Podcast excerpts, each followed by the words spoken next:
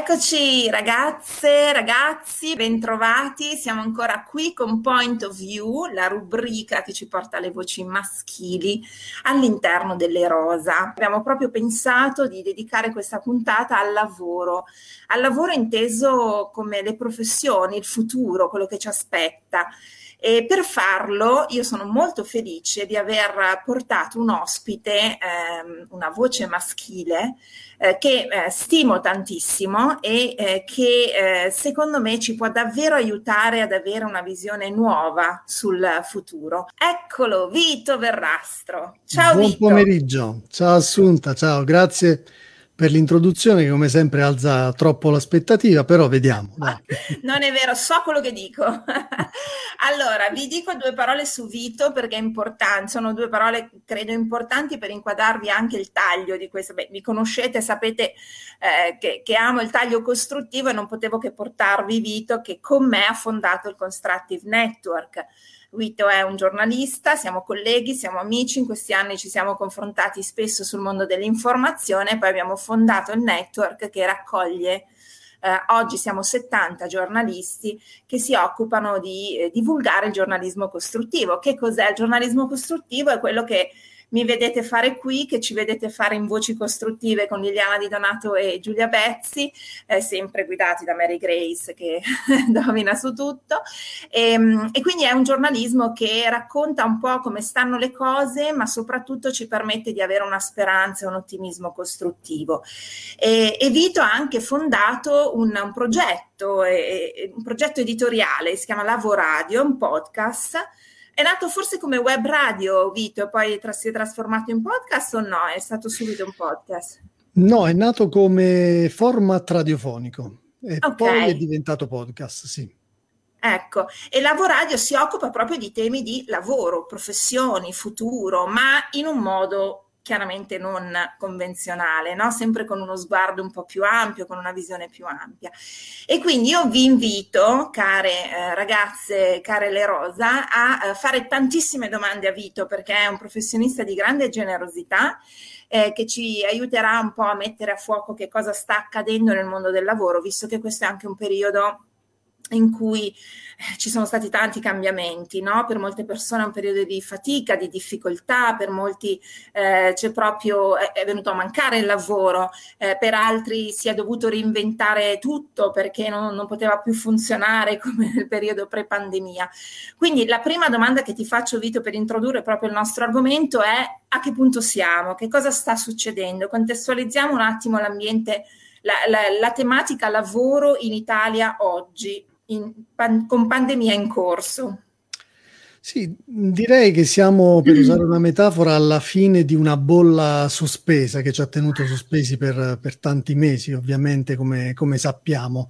Eh, si intravede la, la, la, fine del tunnel e quindi si intravedono delle, delle luci in fondo al tunnel, perché è chiaro che questa sospensione ci ha messi un po' tutti in crisi, tutti ci siamo dovuti un po' riposizionare in un modo o in un altro. Adesso abbiamo un approdo verso il next normal, verso la nuova normalità, che non è un ritorno al passato, ma è davvero una nuova, un nuovo paradigma.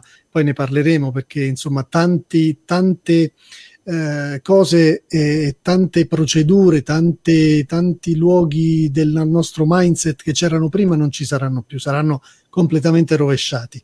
Mm, la buona notizia è che attraverso il piano nazionale di ripartenza, di ripresa e di resilienza arriveranno tantissimi soldi, tantissime risorse europee e da quel che pare, ho letto delle bozze del documento, ci sono tante notizie positive per chi cerca lavoro, in particolare so che siamo all'interno di un network al femminile per donne e per uh, giovani. Ci sono misure specifiche di sostegno, per esempio, all'imprenditoria femminile, ci sono misure di sostegno al welfare per la creazione di tanti asili nido, eh, ci sono anche delle condizionalità per cui le imprese che parteciperanno e usufruiranno di fondi europei saranno condizionate ad assumere giovani e donne. Questo per quanto riguarda un po' quello che accadrà da qui ai prossimi 12-18 mesi, quando insomma gli effetti del Next Generation EU cominceranno a farsi sentire anche in Italia. Avremo sicuramente una ripresa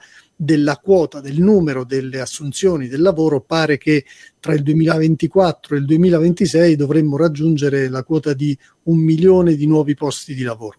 Interessante questo dato. E Vito, tu che parli spesso con imprenditori, con manager, con chi poi nel lavoro ci sta, eh, cosa, qual è la tua percezione? Soprattutto come hanno vissuto questo periodo? Io so che tanti si sono reinventati, alcuni li ho intervistati anch'io in quest'ultimo anno, eh, ma qu- quali sono le, le percezioni che ti hanno lasciato questi professionisti?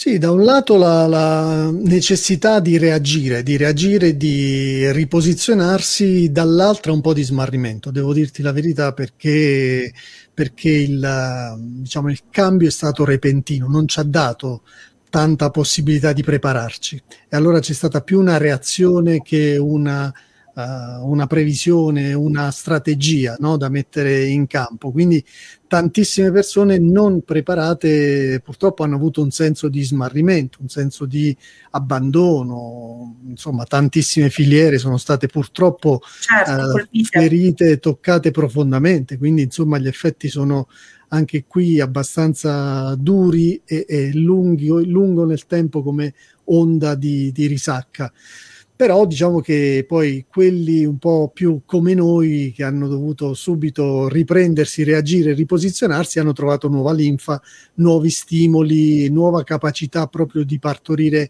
idee, di fare networking. Ho visto tanta più collaborazione in questo periodo, per esempio, rispetto al pre-pandemia e qualcosa vorrà significare anche questo. Sì, abbiamo forse sentito anche l'esigenza. For- ecco, una cosa che credo ci abbia insegnato la pandemia è eh, la, l'importanza del non stare da soli, perché ci siamo trovati comunque a vivere un evento che, che nessuno avrebbe mai potuto immaginare e che ha messo nella stessa condizione tutto il mondo.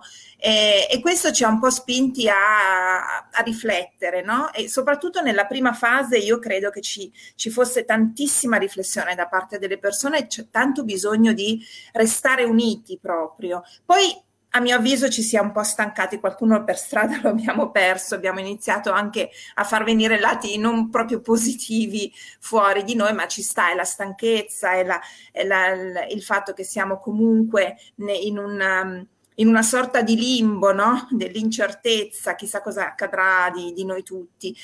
Um, però ecco, ho notato anch'io questa nuova capacità e questa migliore capacità di fare networking. L'abbiamo visto anche noi col nostro network, ma è accaduto anche nelle Rosa, eh, c'è proprio l'esigenza di, eh, di, di unirsi. Ecco Vito, se, eh, se, c'è un insegnamento a livello professionale che ci è arrivato proprio da tutto questo che stiamo dicendo, eh, a livello di soft skills per esempio, quindi queste eh, caratteristiche nuove che vengono chieste, no? queste nuove capacità che vengono chieste a chi eh, si mette nel mondo del lavoro, eh, secondo te quali sono stati, che cosa è emerso di più in questo periodo? Ma tante cose, ad iniziare da un paradigma che ancora non è entrato pienamente nelle nostre teste, ma che dovrebbe entrare al più presto, che è quello di passare dal tema occupazione al tema occupabilità che è profondamente diverso, nel senso che mentre l'occupazione noi la, dire, la, la, rappresentiamo con il posto, il contratto, il lavoro inteso classicamente, l'occupabilità invece la dovremmo intendere come la nostra capacità di essere appetibile dal mercato qualsiasi cosa succeda e sappiamo che succedono tante cose e anche molto velocemente sul mercato. Certo. E e questo significa profondamente cambiare il nostro approccio, che deve essere un approccio proattivo, un approccio teso alla continua conoscenza, eh, teso alla, al pensiero non più lineare ma al pensiero complesso che guardi a, a ciò che accade da tanti punti di vista. Io lo, lo, con una metafora lo vedo sempre come un prisma questa realtà che ci stiamo attraversando perché non è più neanche la medaglia da guardare da due lati, da due facce, ma è proprio un prisma. La possiamo guardare da tanti lati diversi, in sé ha punti sicuramente contraddittori, alcuni controversi, ma dobbiamo imparare, ecco anche qui la, l'importanza del networking, a guardare da più punti di vista, quindi arricchirci con la diversità significa portare dentro di noi uh, aspetti complementari da dover analizzare. E quindi sostanzialmente eh, io sai che mi rivolgo spesso ai giovani, la, la, domanda che dovremmo fare non è più che cosa vuoi fare da grande, ma chi vuoi essere da grande. E questo implica una centratura su se stessi, una centratura sulla consapevolezza dell'essere e insomma tantissime cose che vengono fuori a cascata da questi ragionamenti, cose su cui non siamo sempre stati pronti né a ragionare né a riflettere, ma che dovremmo sicuramente portare al nostro interno, secondo me, fin dalle scuole elementari, oserei dire. Hai detto una cosa molto importante, chi vuoi essere, perché poi parte da tutto, tutto da lì, anche perché da lì partono i valori, i principi no? che ci appartengono e che poi ci accompagnano in tutte le scelte che facciamo nella vita, sia personale che professionale. Quindi quello che stai dicendo è molto importante, da mamma eh, lo sento tantissimo. Michela dice chi vuoi essere fantastico, sì, questa è proprio una domanda chiave che secondo me anche da adulti ci dovremmo porre spesso, no? Perché anche noi poi, non essendo essendo stati abituati appunto, le nostre gener- le generazioni adesso più, più giovani probabilmente hanno genitori che hanno una mentalità che magari spesso no, li può accompagnare a farsi nuove domande. La generazione dei nostri genitori non aveva questo tipo di formazione, di opportunità e di apertura, per cui a noi sono mancate queste domande. Porseli anche da adulti è importantissimo, immagino, no? Assolutamente, perché poi questo implica anche il che, che valori voglio interpretare quindi che cause voglio sposare, perché il mondo esatto. ha bisogno di me, cioè tantissime domande che ci portano all'interno, a scavare al nostro interno e a tirar fuori i valori che poi devono essere percepiti anche all'esterno per generare reputazione, personal branding, tutto quello che, che conosciamo, che sono valori aggiunti per, per, il mondo del lavoro. Ti voglio fare questa domanda, Vito. Tu so che allora anche lavorando insieme sei spesso la quota azzurra in minoranza, perché nel mondo del giornalismo spesso si è, si è in gruppi femminili, soprattutto nel giornalismo costruttivo che ha una sensibilità nei confronti delle, delle notizie, delle storie, eh, che è una di quelle soft skills che appartengono alle donne. E quindi ti volevo chiedere, eh, siccome spesso si sente parlare eh, del eh, futuro del lavoro è femmina, ma nel senso di caratteristiche che appartengono al genere femminile che anche gli uomini devono cominciare ad abbracciare, no? Il senso è questo, non è che solo noi domineremo il mondo, perché non è quello a cui si ambisce ovviamente. Ecco, quali sono queste caratteristiche che appartengono a noi donne e che possono in qualche modo contribuire a formare gli uomini anche sulla base della tua esperienza, eh, de, de, mm. di tua, della tua relazione proprio in gruppi di donne. Noi abbiamo un magazine insieme che si chiama News 48 e tu sei l'unico uomo del team editoriale fatto di sette persone, ehm, però sei fondamentale perché ogni tanto ci rimetti in riga e, e quindi ecco, in base alla tua esperienza, cosa, quali sono le caratteristiche nostre di, di femminili, ecco, utili? Beh, eh, su tutte io direi l'empatia, che è una dote che vi appartiene naturalmente. A noi maschietti un po' meno, sinceramente, e ci sono anche statistiche scientifiche da questo punto di vista eh, che avvalorano questa, questa tesi e quindi noi dobbiamo imparare moltissimo rispetto alla capacità di metterci nei panni degli altri, di riconoscere le emozioni, di gestirle, di riconoscere le emozioni altrui e quindi di, di, empatizzare. Questo lo dobbiamo sicuramente fare. E poi c'è un'altra caratteristica che rispetto per esempio al mondo del lavoro che cambia è molto apprezzata, che è la leadership gentile la servant leadership si chiama in diversi modi, ma insomma vuole rovesciare un po' i paradigmi del, del classico leader forte, autoritario, duro, um, che, che, non ha più senso in questo mondo del lavoro che sta cambiando e che da piramidale vede le organizzazioni passare a, ad una forma a ellissi, a cerchio, no? in cui ognuno sta intorno al tavolo e può portare il proprio contributo per il miglioramento dell'organizzazione. Ecco, lì, anche lì voi donne siete sicuramente molto più brave di noi eh, e quindi empatia, leadership gentile, ma poi anche capacità organizzativa, perché sicuramente ne siete più dotati di noi, noi proviamo a farcela, ma insomma non ce l'abbiamo nel, nelle corde e nel DNA. Direi che c'è molto da, da, imparare e anche per questo il futuro del lavoro è femmina. Io cito come te il, il titolo del libro di Silvia Zanella, che è stato uno dei libri che ho apprezzato di più negli ultimi mesi, perché effettivamente sono le doti più richieste dal mercato del lavoro e quindi ancora una volta avvantaggiano le donne rispetto ad una ripresa di un gap che ahimè scontiamo in particolare in Italia da tanti punti di vista che ci vede in, agli ultimi posti in classifica in Europa per uh, divario salariale, per divario sì. occupazionale, per divario digitale, per tante, tanti gap che ancora ci portiamo dietro. Queste sono le, le, le, caratteristiche principali, c'è anche poi, che so, il problem solving, la, la, capacità di risolvere i problemi. Beh, donne significa anche mamme, significa anche chi gestisce la, la, l'abitazione, chi gestisce la famiglia, chi gestisce i conti, naturale propensione alla risoluzione dei problemi, al multitasking, dobbiamo soltanto imparare da voi. Bene, infatti guarda, già ci sono mes- dei messaggi interessanti. Sabrina ci dice un libro molto interessante, l'ho letto, quindi si riferisce al libro eh, di Silvia e eh, sempre Sabrina dice farsi queste domande, si riferisce alle domande di prima, chi vuoi essere, aiuta molto in questo nuovo mondo del lavoro, sicuramente. Ecco, e che cosa ti chiedo Vito invece? Sono quegli aspetti su cui noi donne eh, dovremmo lavorare un po' di più. A me veniva in mente, mentre tu mm. stavi parlando adesso, che eh, tutti questi punti eh, così di, di, nuove visioni lavorative, tutti questi aspetti che tu ci dici appartengono a noi donne e che anche gli uomini dovrebbero iniziare insomma a masticare un po' di più, eh, a me viene in mente immediatamente la grande opportunità che abbiamo come donne, no? Perché ci stai prospettando un futuro del lavoro in cui noi ci stiamo dentro bene.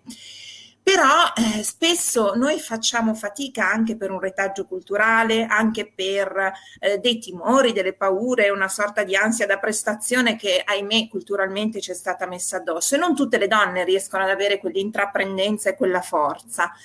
Ehm, visto da insomma, dal tuo punto di vista, no? che cosa invece ci potrebbe aiutare a davvero prendere questo che tu ci stai dicendo come un'opportunità grande da utilizzare in questo momento storico? Io direi su tutto il mettersi in gioco, l'osare, il rischiare. Quello che noi facciamo a volte anche al 60, al 70% delle nostre possibilità, perché, perché ci lanciamo, perché, perché rischiamo non lo so da, da, da, dove derivi questo aspetto, però lo, lo noto in tante, a partire da, da, mia moglie, che ha grandi competenze, ma ha sempre un po' il timore di mettersi in gioco, ha sempre il timore di dire ma non sono al 100%, non sono preparata come vorrei. C'è questa ansia, sì, da prestazione, smania un po' di perfezionismo che è una gran cosa, che però a volte vi limita nel provare a a superare una soglia che invece noi proviamo a superare anche se non siamo al pieno delle nostre possibilità. E quindi mettersi in gioco, però, questo poi ricade sul tema della consapevolezza no? di sé, eh, anche della sicurezza. C'è stata un'indagine qualche tempo fa che ha messo in evidenza come, per esempio, già nel mondo della scuola la cultura dell'errore che purtroppo ancora prevale e secondo me è sbagliatissima in questo mondo moderno così cambiato rispetto a prima, penalizza più le donne perché sono più eh, inclini a, a ferirsi, ad auto, come dire, mm, a, ad accusare il colpo sì. de, dell'errore e del voto cattivo e di tutto quello che conosciamo. Mentre i maschietti fin da piccoli insomma, un po' più menefreghisti lo sono, lo possiamo dire. E, e, questa cosa poi si riverbera però in futuro eh, rispetto alle scelte, alla, alle opportunità, alla voglia di provarci. tutto quello che è connesso all'errore, che fa parte ormai dei percorsi comuni. Io non conosco nessuno che abbia raggiunto il successo senza fallire diverse volte. Certo, eh, certo. Però c'è questa resistenza e lì, secondo me, bisognerebbe lavorare un po'. Hai ragione condivido pienamente, quando lo vedo accadere mi dispiace anche perché so che poi è sicuramente faticoso e te lo dice una che eh, mi conosci, eh, amo mettermi in gioco eh, perché amo le sfide, ma perché anche credo, no? secondo me, eh, come dicevi tu, è un lavoro su se stesso, ma anche su se stessi, ma anche eh, sulla propria idea, no? quanto ci credi, quanto questa cosa ha valore per te, ti spinge a crederci e poi credo sia importante imparare a legare, a legare proprio, a costruire delle relazioni che aiutano a darti quella forza lì, no? E, e, in questo Le Rosa, per esempio, eh, ne fa sicuramente una, un principio importante. Ti leggo qualche messaggio. Mettersi in gioco, osare quanto è vero, dice Stefania. Mm, Domenico Cavallo, se non cambia l'organizzazione del lavoro come orari, le donne saranno sempre sacrificate oppure sarà la famiglia a pagare in primis i figli. Anche questo è un dato molto importante, anche se forse in cambiando. questo periodo sta cambiando, anche visto lo smart working, eccetera, si stanno modificando un po' no, le cose. Sta cambiando e cambia, cambierà mm, in modo molto rapido. Ci sono tante resistenze, tanta voglia di rimettere il dentifricio nel tubetto, come si dice, ma ormai tanti cambiamenti sono già maturi, dalle tecnologie a, al tema smart working sta cambiando tanto e allora da questo punto di vista sì, se arrivano grossi investimenti mirati da, dal parte, dal parte del pubblico sui sistemi di welfare, di protezione, di, di capacità di sostenere il, il, ruolo delle donne cambia, cambia tantissimo. Certo. Se tante opportunità arriveranno dalla transizione digitale, beh, tantissimo lavoro da remoto si potrà fare e questo non potrà che premiare le donne, per esempio, che potranno in qualche modo gestire il doppio ruolo in modo sicuramente migliore rispetto ad oggi. Sta, stanno cambiando tante cose, io lo vedo, probabilmente è una cosa che in Italia eh, stenta un po' a, a decollare, ad arrivare, ma se questi investimenti del piano e di Next Generation EU saranno realmente mirati come sembrano a, a, questa svolta proprio di tipo culturale e organizzativo, io credo che gli effetti li avremo molto molto presto. Bene, fantastico. Giulia, mettersi in gioco, osare e rischiare, grazie, credo di urlarlo continuamente, credo sia fondamentale quel non fare mai il passo indietro, è dura sempre per noi ma non è più tempo di vivere senza buttarsi, spallucce e via, Beh, direi che lei, tu lo fai, non solo lo urli ma lo fai quotidianamente Giulia, quindi Assolutamente sì. Sì, le rosa energia pura eh, e Francesca ci dice manca forse anche un po' la cultura del fallimento, cioè la capacità di mm. elaborarlo e considerarlo una fase utile, sì, e soprattutto una fase di grande arricchimento e lezioni. Io ho imparato grandi cose dai, dagli errori e dai fallimenti e li ringrazio. E, e, e questo è un... È un elemento molto importante eh, che personalmente sto cercando anche di trasferire a mia figlia quando a scuola non funziona, quando insomma qualcosa non va, va bene, va benissimo, cosa abbiamo imparato, cosa stiamo facendo, però è un lavorone grosso, soprattutto su noi adulti che non siamo stati abituati così. Sì, sì, manca un po' la cultura appunto della, un po' della consapevolezza del sé, dei propri limiti, della propria fragilità che, che, non è una condanna ma che va in qualche modo abbracciata perché fa parte de, de, dei nostri caratteri eh, predominanti e che deve essere però gestita. Dobbiamo avere un po' in mano il pulsante dell'ascensore, quello che spesso invece viene messo in mano a, a componenti esterne e, ed è un lavoro anche qui culturale da fare, secondo me, ragione, soprattutto sul, um, sui ragazzi, su, sui ragazzini, sulle ragazzine, perché appunto il, voto, il giudizio, Uh, eh. tutto quello che, che, che, ne ricavi non solo a scuola ma anche intorno può condizionare fortissimamente eh, la propria identità. Bisogna lavorare molto sulla consapevolezza di sé e bisognerebbe farlo davvero da, da, da piccoline. Ci sono delle, delle fiabe eh, motivanti, motivazionali che andrebbero lette da, dall'asilo. La principessa che si salva da sola, l'ho incrociata qualche mese Fantastico. fa. Questa deve essere portata in tutti gli asili, deve essere raccontata a tutte le bambine, perché poi è inutile aspettare il principe azzurro principe, che poi di, diventa, che... poi diventa, ma no, al di là dell'uomo e della donna, diventa la soluzione esterna. Certo. Bisogna salvarsi da solo, bisogna fare, essere proattivi, essere protagonisti e mettersi al posto di guida. Questo se lo si comprende fin dal, da, dal principio, probabilmente poi risulterà in futuro in un adulto pieno di consapevolezza. Cambierebbero tantissime cose rispetto ad oggi, no?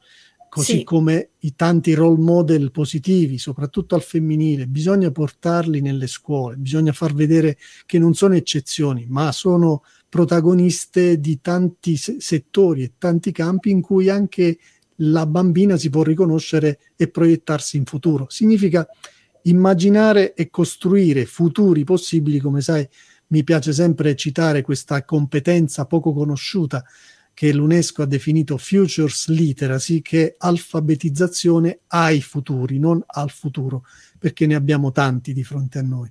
E allora attraverso questo lavoro su di sé, attraverso i role model, attraverso tutto quello che, che di bello possiamo prendere anche dal, dall'esterno che sta cambiando, ci aiuta a immaginare, a proiettarci, a costruire un futuro sicuramente differente da quello che oggi noi immaginiamo o che i media mainstream e l'ambiente ci raccontano. Sì, perché c'è anche da dire, e noi lo, lo insomma, è, la, è, è, quello in cui siamo impegnati noi quotidianamente, bisogna anche cominciare a raccontarle queste storie, no? a renderle sì. quanto più normali possibili anche sui media. Non deve più far eh, notizia una storia di, un, di, una donna che ha creato qualcosa o comunque utilizzando poi dei, dei termini che lasciamo perdere, deve diventare parte della storia, parte dell'intero processo. Mi viene in mente, visto che tu sei un grande lettore come me, ehm, L'arte di sbagliare alla grande di Enrico Galliano. Eh, mm. che è questo libro, non so se lo hai letto, letto. Ti, te lo consiglio vivamente. Lui è un docente, un professore ehm, e eh, è bellissimo perché è la sua biografia scritta attraverso gli errori della sua vita. Quindi tutto quello che gli è andato storto è diventato motivo di narrazione per cui lui eh, sostanzialmente educa eh, il lettore a prendere questi errori e a lavorarli in un altro modo, insomma, a farli propri, no? quello che ci diceva Francesca prima, quindi a, cre- a creare una cultura dell'errore. È, come, è un libro veramente Fran- molto bello. È come Francesca Corrado che ha creato la scuola del fallimento. Esatto. che parte esattamente da, queste, da questi principi, oppure come gli eventi che raccontano, fanno salire sul palco persone che raccontano i propri fallimenti. E, e sono esperienze fondamentali perché altrimenti non capisci come sono arrivati poi al successo se non sono passati esatto, da... Esatto. E quindi il mito dell'infallibilità o del successo lineare che parte in modo così terribile fa, ha fatto grandi danni. Sì, sì e, no, e non, è, non è realistico. Certo. Allora, leggiamo un po' di messaggi, sono tantissimi. Brava Francesca, dice Daniela, stavo proprio pensando la stessa cosa. Il fallimento è una cosa preziosa, perché da quello che impariamo e facciamo tesoro, difficilmente dà successo. Invece, sin da piccoli, il, fatti- il fallimento genera frustrazione e sentiamo forte il giudizio degli altri quello che stavamo dicendo. Problema culturale, problema culturale. Purtroppo sì, è così. Io sono diventato freelance nel momento in cui, l'unico momento credo nella mia vita in cui eh, ero rimasto senza lavoro e questo, questa crisi mi ha portato a, a pensare di non dover mettere più nelle mani di una sola persona, di un solo editore la mia vita. E da lì sono diventato freelance e ringrazio quell'editore e ringrazio quel momento per sempre, sicuramente. Certo. Certo, Michela dice anche lei, brava Francesca, lo stavo aspettando, you'll never fail until you stop trying, dovrebbe essere il motto. E condividiamo, condividiamo. E eh, Domenico aggiunge: le scuole non deve, la scuola non deve promuovere la competizione, ma la squadra e nessuno mm. dovrebbe restare indietro. Sulle scuole bisognerebbe fare davvero un grandissimo lavoro. Iniziano ad esserci dei buoni segnali anche lì, ma non ancora abbastanza, probabilmente. Torno un po' indietro nei commenti, Vito, perché Sabrina faceva una domanda che ci porta su un altro tema, però dice a volte ho la sensazione che l'Italia sia ancora fortemente legata al lavoro nel settore pubblico, perciò è difficile sentirsi in tanti a volersi reinventare. E questo è, eh, è interessante. Hai ragione. hai ragione, Sabrina, hai ragione, purtroppo è così. Dico purtroppo perché anche nel prossimo futuro ritorniamo al piano, al PNRR, eh, prevede tanti ingressi nella pubblica amministrazione che, oddio, è giusto, deve in qualche modo uh, essere motore nuovo di questo, di questo Stato, però purtroppo induce tantissimi giovani a pensare ancora al tema posto fisso, purtroppo, ed è un paradigma che forse ci farà recuperare dei numeri rispetto ai, ai gap che ci sono uh, in Europa, ma non ci farà recuperare in produttività, perché se non certo. assumiamo il, il, mindset, io lo chiamo, chiamo freelance mindset, no? quello che è sempre in, in, grado di continuare a imparare, di aggiornarsi, di appassionarsi, di essere curiosi, tu, di esercitare tutte le soft skills che sono fondamentali oggi nel mondo del lavoro, avremo una pubblica amministrazione sicuramente ro- più robusta e con innesti di giovani, ma non avremo quelle caratteristiche che invece ci, ci dovrebbero far svoltare e far cambiare passo. Quindi sono d'accordo con Sabrina, temo anch'io perché le riforme degli ultimi anni, insomma, hanno, hanno incentivato il, il, non fare piuttosto che il fare, eh, il pubblico piuttosto che il privato, non c'è un, un vero incentivo al rischio che poi è la componente che ci mette in gioco, quella che ci fa certo. uh, camminare sul filo, ma ci fa produrre tantissime opportunità. E questa cosa non c'è e purtroppo non la vedo ancora. Oggi leggevo che insomma anche il tema startup che sembrava poter decollare oggi mostra molti limiti perché intorno non c'è un ecosistema pronto al rischio né all'investimento eh, né al supporto e questa cosa nel medio-lungo periodo purtroppo io prevedo che ci penalizzerà moltissimo. Grazie Vito. Allora ti faccio le due ultime domande, se poi ci sono altre vostre domande invece fatele pure perché insomma approfittiamo di, di, delle competenze di Vito questa sera. Eh, la prima che ti voglio fare è questa, quali possono essere tre indicazioni, tre suggerimenti, tre riflessioni eh, che, che ti piacerebbe lasciare sul tema lavoro futuro, ma pensando proprio alle donne, no? a come noi ci possiamo muovere nel prossimo futuro, che poi in realtà è già adesso e soprattutto è un lavoro del presente per poi prepararci a quello che sta arrivando. Tre consigli. Allora, eh, beh, sicuramente torno sul tema di prima per, um, per puntare sulla consapevolezza, cioè eh, scoprire i propri punti di forza, analizzare i propri punti di debolezza. Questo è un esercizio che dovremmo fare tutti, uomini e donne, certo. ciclicamente perché le condizioni nostre e quelle esterne cambiano, cambiano continuamente. Quindi scoprire i punti di forza, analizzare e lavorare sui punti di debolezza.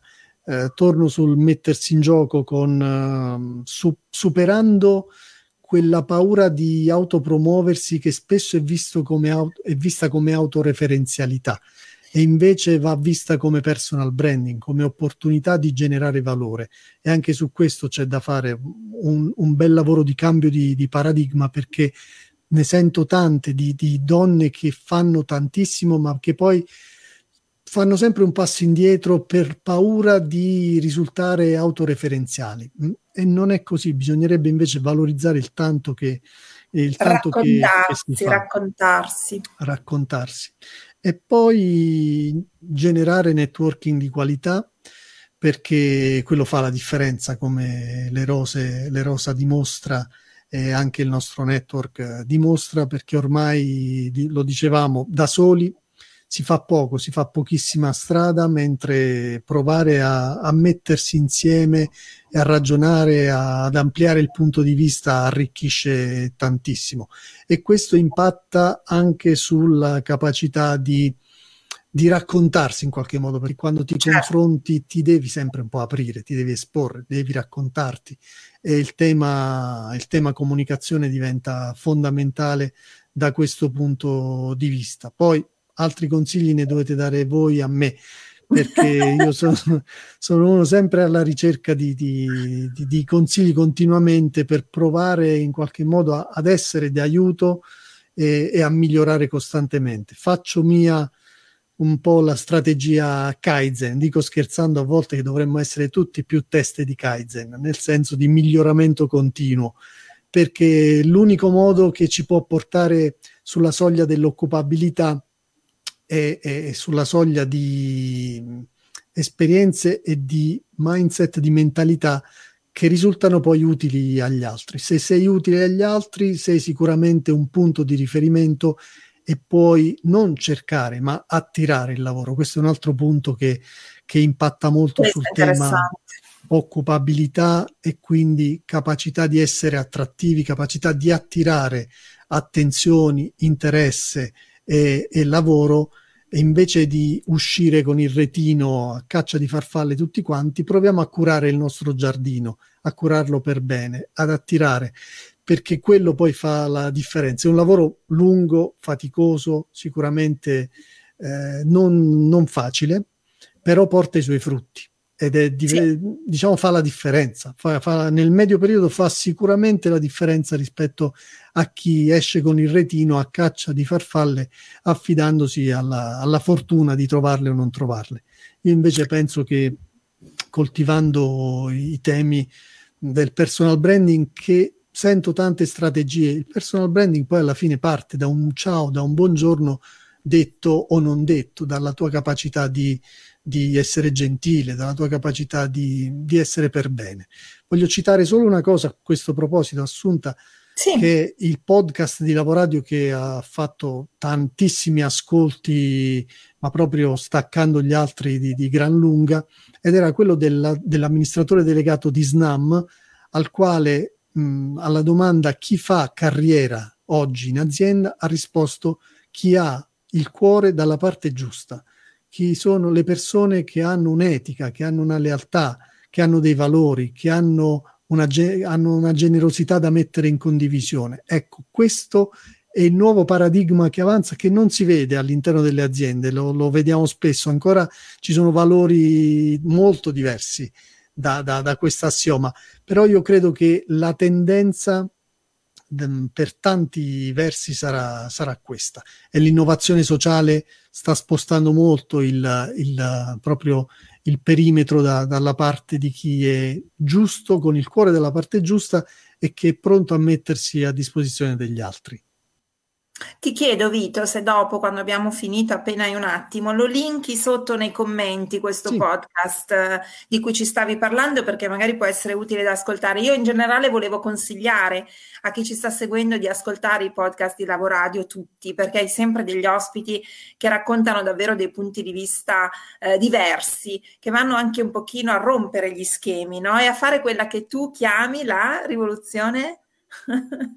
Rivoluzione tu parli sempre che noi siamo i ribelli, esatto. Ai ribelli positivi, sì, I sì, ribelli sì, positivi. mi piace molto. Siamo eh, cioè, persone che, tra l'altro, anche aziende, non soltanto start-up, anche manager, anche persone che sono in aziende importanti, professionisti, quindi sono sempre degli sguardi molto attenti su quello che, che sì. sono le nuove, i nuovi valori, i nuovi principi del, del, mondo delle professioni. Quindi voglio davvero invitare eh, chi ci sta seguendo a seguirti e in particolare ad ascoltare Lavoradio. Grazie. Ti faccio leggere il commento di Francesca che dice grazie perché sono argomenti spunti utilissimi, sarebbe bello ripetere più avanti per riprendere il discorso. Lo invitiamo ancora il nostro video, Francesca, sicuramente, grazie. E l'ultima domanda che voglio farti invece, abbiamo citato qualche libro, però appunto noi siamo divoratori di libri, quindi è bello sempre farlo.